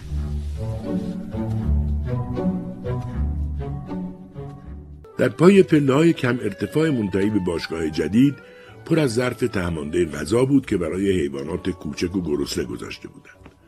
گربه سیاهی آنجا به سرعت مشغول خوردن محتویات داخل ظرف بود و هنگام بلعیدن نگران به اطراف نگاهی میانداخت. یکی از دوقلوها سرش را از در بیرون آورد و چهار مهمان را با وجد و سرور به داخل دعوت کرد و وقتی چشمش به گربه افتاد به سبک و سیاق مراسم آینی و نمایشی گفت بر تو گوارا بادا این تام آنگاه در را کاملا باز کرد تا مکانی جمع و جور و پرنور با رنگامیزی تازه در برابر چشم مهمانان پدیدار شود تعداد زیادی میز با رومیزی های شطرنجی قرمز و سفید و در قسمت انتهایی سالن میزی بلند که غذاهای سرد روی آن چیده شده بود این همه با یک نگاه به چشم می آمد. کاغذهای رنگی تزئینی، پارچهای سفالی و ساعت دیواری فاخته‌ای که همگی ردی از دستساز بودن برخورداشتند. این مکان با ذهنیت چارلز درباره باشگاه های برلین چندان همخانی نداشت. با وجود این همه ذوق زده بودند و به این سو آنسو می‌رفتند چون تا به حال هیچ یک از آنان با کسی که باشگاهی را اداره کند آشنا نشده بودند و از اینکه در زندگی برای یک بار هم که شده در بطن چنین اموری قرار گرفته بودند لذتی وافر می بردند. طولی نکشید که همه دیگر آقای بوسون را با نام کوچک صدا می زدند. تادیوش قبل از همه دست به کار شد. اوتو دوست عزیز میشه لطفا سیگار من رو روشن کنی؟ و آقای بوسان که اصلا سیگار نمی‌کشید شرمگین لبخند به لب آورد و جیبهایش را در پی کبریت خیالی جستجو کرد. هانس بحثی را که پیش از این بینشان در گرفته بود ادامه داد. با این حساب باید قبول کنید که لهستانی ها هم با اون گونه های برجسته و پیشونی های کوتاه تاتاری از زیبایی جسمانی فوقلادهی برخوردارند و درسته که چیزی تحویل فرهنگ جهانی ندادند. ولی به شیوه قرون وسطایی متمدنند تادیوش طوری به طرف هانس برگشت که گویی می‌خواهد گونه های تخت و پیشانی بلندش را به او نشان دهد گفت متشکرم یکی از مادر بزرگای من از نژاد تاتار بوده و شما ملاحظه می‌کنید که من چقدر از اون تأثیر گرفتم. اوتو گفت یکی از پدر بزرگای شما هم اتریشی بوده. من اصلا فکر نمی کنم شما یک لهستانی باشید. به نظر من بیشتر به یک اتریشی شباهت دارید. تادیوش مصمم پاسخ داد نه این یکی رو دیگه به من نچسبونید و با لبان بسته خندید. من در وعله اول یک تاتار هستم و البته به موازات اون یه لهستانی. چارلز رو کرد به بقیه و گفت مردم در طول راه یریز به من می‌گفتن که به آمریکایی ها شباهت دارم. نمی‌دونم معیار وضاحتشون چی بود ولی خوب می‌دونم که من یه نمونه کامل آمریکایی هستم. تادیوش برخلاف دفعات قبل این بار صرفا از سر شوخ طبعی گفت بله تردیدی در اون نیست ما شما رو خوب می‌شناسیم همه آمریکایی یا کابوی هستند یا آدمای ثروتمند و پولدارم که باشن میرن توی کشورهای فقیر خوشگذرونی و اسکناسای هزار فرانکی رو روی ساکاشو میچسبونن یا سیگاراشون رو به اونا روشن می‌کنن.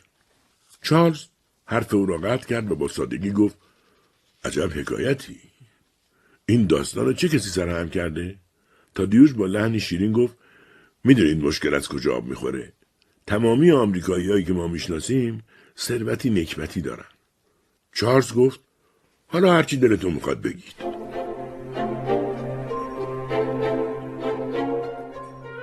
تادیوش در ادامه گفتار قبلیش افزود اروپایی به خاطر هر چیز و ناچیزی از هم نفرت دارن.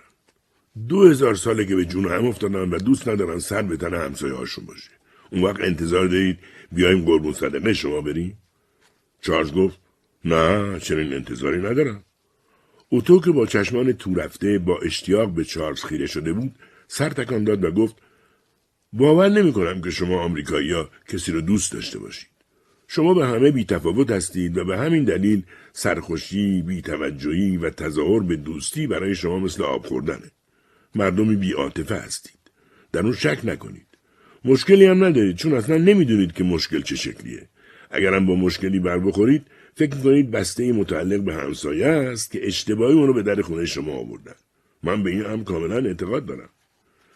چارلز که اوقاتش حسابی تلخ شده بود گفت من نمی‌تونم درباره مردم تمامی کشورها اظهار نظر کنم چون تنها هیچ یک از اونها بلکه حتی مردم کشور خودم رو درست حسابی نشناختم فقط چند نفر رو اینجا و اونجا می‌شناسم و از بعضی خوشم میاد و از عدهای نه.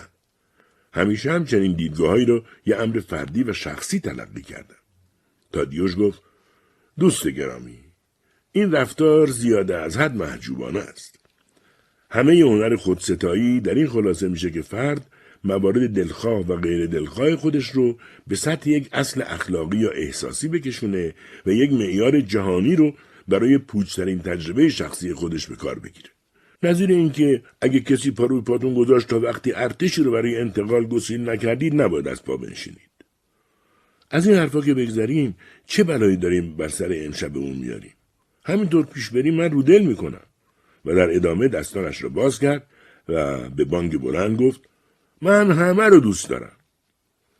و این کار او برای هانس خوشایند آمد که یک باره چنان زد زیر خنده که بلافاصله ناچار شد دستش را با نگرانی روی گونهش بگذارد.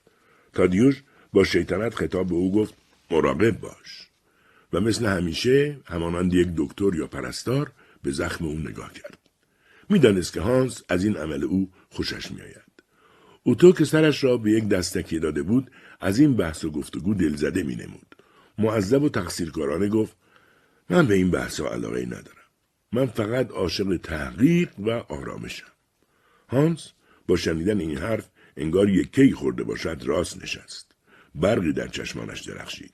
نصف نیمه به چارلز نگاه کرد و گفت ما آلمانیا با آرامش بیگانه ایم.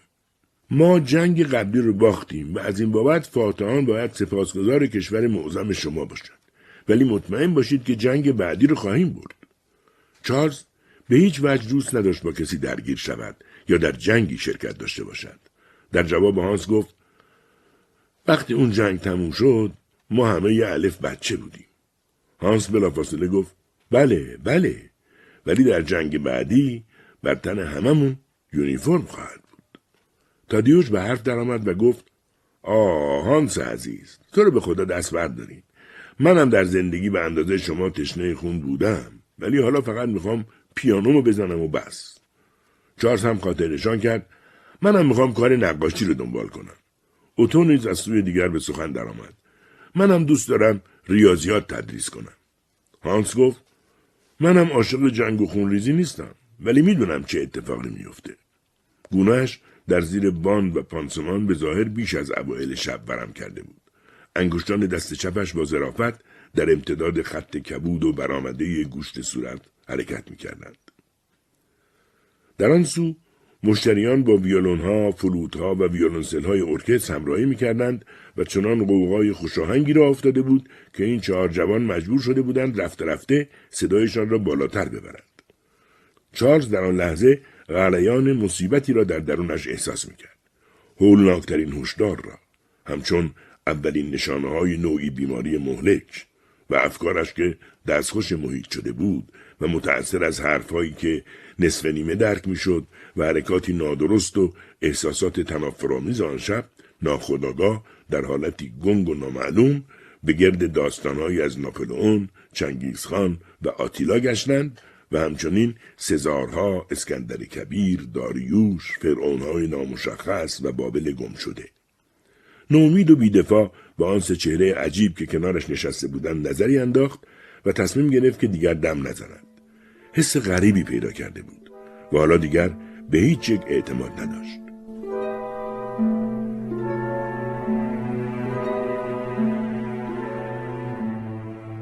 حالا مهمانی به اوج خود رسیده بود و از هر گوشه و کناری صداهایی شاد به پا می‌خواست. آقای بوسون که حالا او را به اسم کوچکش اوتو صدا می‌زدند بلند شد و به قدم زدن در باشگاه مشغول شد. هین عبور از کنار یکی از دو قلوها آکاردئون سفید رنگی به دستش داد.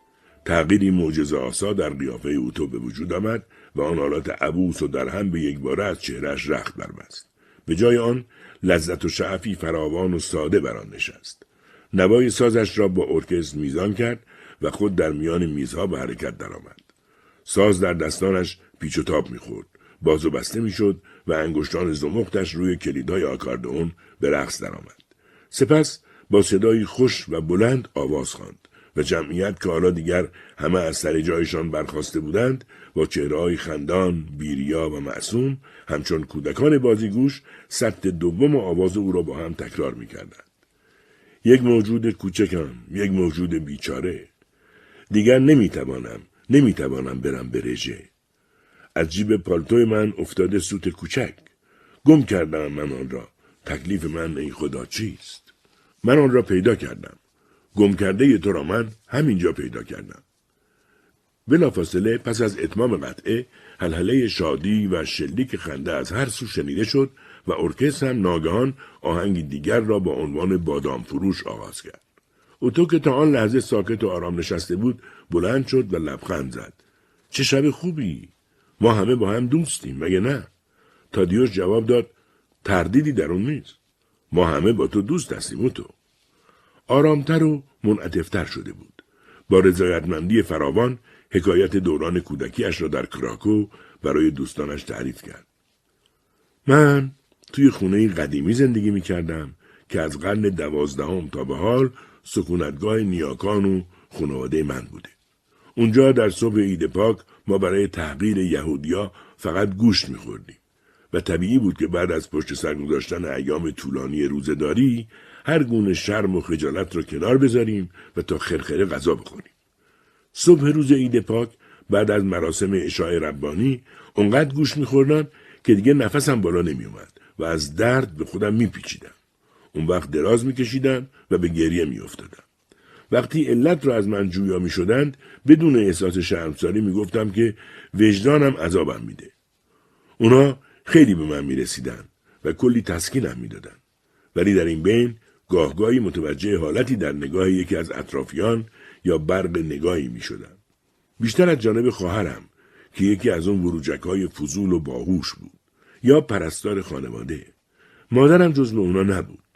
یه روز پرستار شربتی آرام بخش به من داد و شکمم را با نوعی همدردی غلط انداز که بدتر از هر توهینی بود مالید و گفت خب مثل اینکه وجدان حالا کمی راحته مگه نه من با گریه و زاری نزد مادرم رفتم و به او گفتم پرستار با لگت به شکمم کوبیده است. ولی در همون موقع همه گوشتی را که خورده بودم بالا آوردم. پرستار گفت چه کوچولوی شیطونی. و سپس او و مادرم در اتاق بغلی به گفتگو نشستند و وقتی لبخند زنان برگشتند فهمیدم که دستم رو شده و بازی دیگه به پایان رسیده. از اون به بعد حرفی از وجدانم به اونا نزدم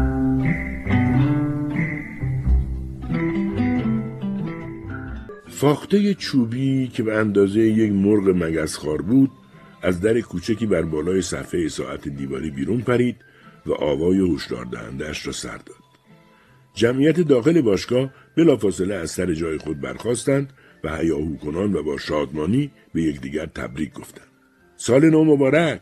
سالی سرشار از موفقیت و شادمانی و سلامتی در پناه خداوند سال نو مبارک نواهای خوش با لعنهای شاد و رها با هم به هوا برمیخواست که تا آن لحظه به گوش چارلز نخورده بود و برایش کاملا تازگی داشت.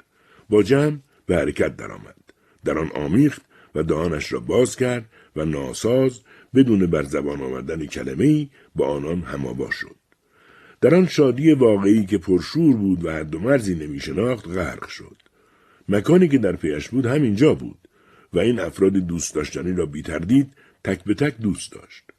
هانس با آثار خنده و شادی بر یک نیمه صورت پیش آمد.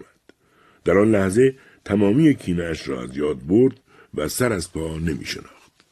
همگی در اوج خستگی و بیخوابی تصمیم گرفتند از آنجا بیرون بروند. او تو خواب بود. او را روی دست بلند کردند و با خود بیرون بردند. پلیسی بلندقد آنجا بود و با ملایمت نگاهشان می‌کرد که چگونه سوار تاکسی می‌شوند. با وجود این دست از خنده و شادی بر نمی داشتند و خنده های پرسر و صدا و بیپروا سر می دادند.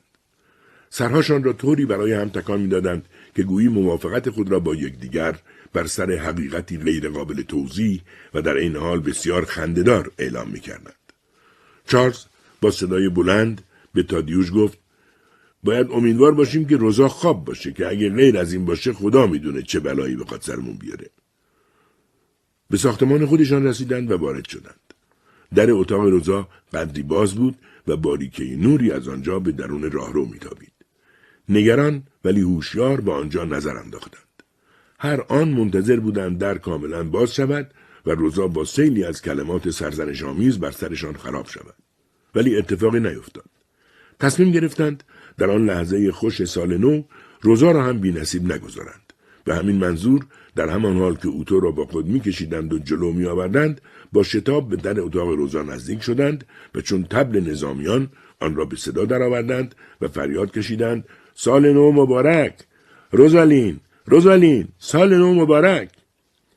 از داخل صداهای آرام ناشی از دستپاچگی و سراسیمگی به گوش رسید و به دنبال آن در اتاق چند سانتیمتر بیشتر باز شد و سر خانم روزالین آراسته و مرتب از آن بیرون آمد. چشمان روزا شاد می نمود و لبخندی پرنشاد بر لبانش نقش بسته بود. با نیم نگاهی دریافت مستجرانش همگی شب سال نو شادی را پشت سر گذاشتند. گونه های هانس قدری بیرنگ و روتر شده بود ولی در عوض خوشحال بود و میخندید. چارلز و تادیوش آرامتر و مثل صابر وظیفه شناس نشان می‌دادند. آقای بوسون هرچند خسته تر و خواب تر از دیگران نشان می‌داد با وجود این سیمایش معصومانه و سرشار از سعادت بود. روزا با غرور صاحبخانه ای که از آداب مراسم جشن سال نو خبر دارد گفت سال نو مبارک جغدای شب زنده دار. بعد هم بادی به قبقب انداخت و افزود حالا دیگه برید بخوابید. در ضمن متوجه باشید که سال جدید شروع شده و از فردا باید خوب و خوش اون رو آغاز کنید. شب بخیر.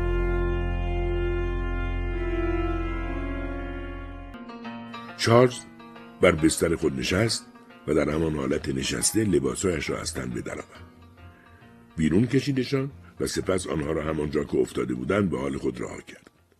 وقتی در پی پیژامه بود تا آسوده وارد بسترش شود احساس می‌کرد چشمها در کاسه سرش مثل دو ماهی میچرخند. در خواب و بیداری و خستگی مفرتی که سراپایش را در بر گرفته بود اشیا یکی پس از دیگری از مقابل چشمانش میگذشتند. ولی هیچ یک را آشنا نمییافت. و چیزی پیدا نمی‌کرد که به خودش تعلق داشته باشد.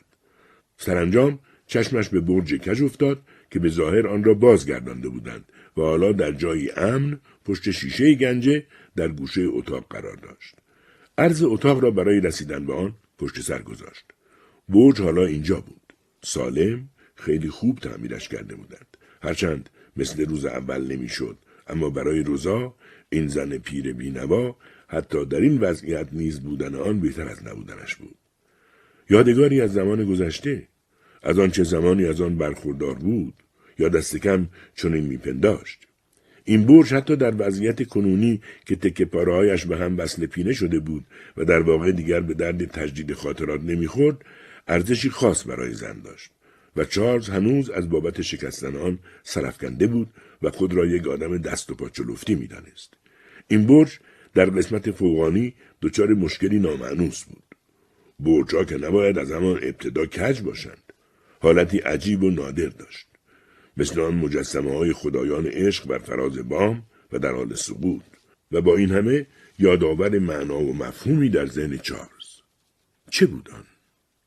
دستش را میان موهایش برد و بعد ابتدا چشمها را مالید و سپس سرش را. به دنبال آن دستها را بر تمامی نقاط سر و صورت کشید و بلافاصله دهانش برای خمیازهای بلند و عمیق باز شد. این شیء کوچک و احمقانه او را به یاد چه انداخته بود؟ اگر حوصله فکر کردن داشت حتما جوابی برای آن پیدا می‌کرد ولی اکنون وقت آن نبود. در این حال احساس می‌کرد چیزی در درون خود او یا پیرامونش وجود دارد که تکلیفش را هرچه زودتر باید روشن کند. کدام یک؟ این را دقیقا خودش هم نمی‌دانست. چیزی زود گذر و در آن واحد تهدیدآمیز و پریشانساز بر فراز سرش میچرخید یا غضبآلود و خطرناک در پشت سرش حرکت می‌کرد. شاید اگر در این لحظه موفق نمی‌شد آن عامل عذاب آور را در این مکان بیابد بعد دیگر هیچگاه توفیری در این کار به دست نمیآورد. احساس می‌کرد وزنه سنگین بر تنش آویزان است. و حال اگرچه نمی‌تواند به روشنی فکر کند چیز را احساس می‌کند که پیشتر هرگز آن را نشناخته است. تباهی جهنمی جان را سرما و آگاهی از مرگ را در درون خیش. دستانش را روی سینه برهم گذاشت و هوای درون سینه را بیرون داد. جریانی سرد و مرتوب در اطراف منتشر شد. به سوی بستر رفت و خود را در آن رها کرد. در دل گفت تنها چیزی که حالا برای تکمیل این اوضاع نیاز داری یه دل سیر گریه است. اما به حال خود دلسوزی نکرد. چرا که هیچ چیز در این دنیا نه یک دل سیر گریه و نه هر درمان یا چاره ای نمی توانست مرهمی باشد بر این درد او.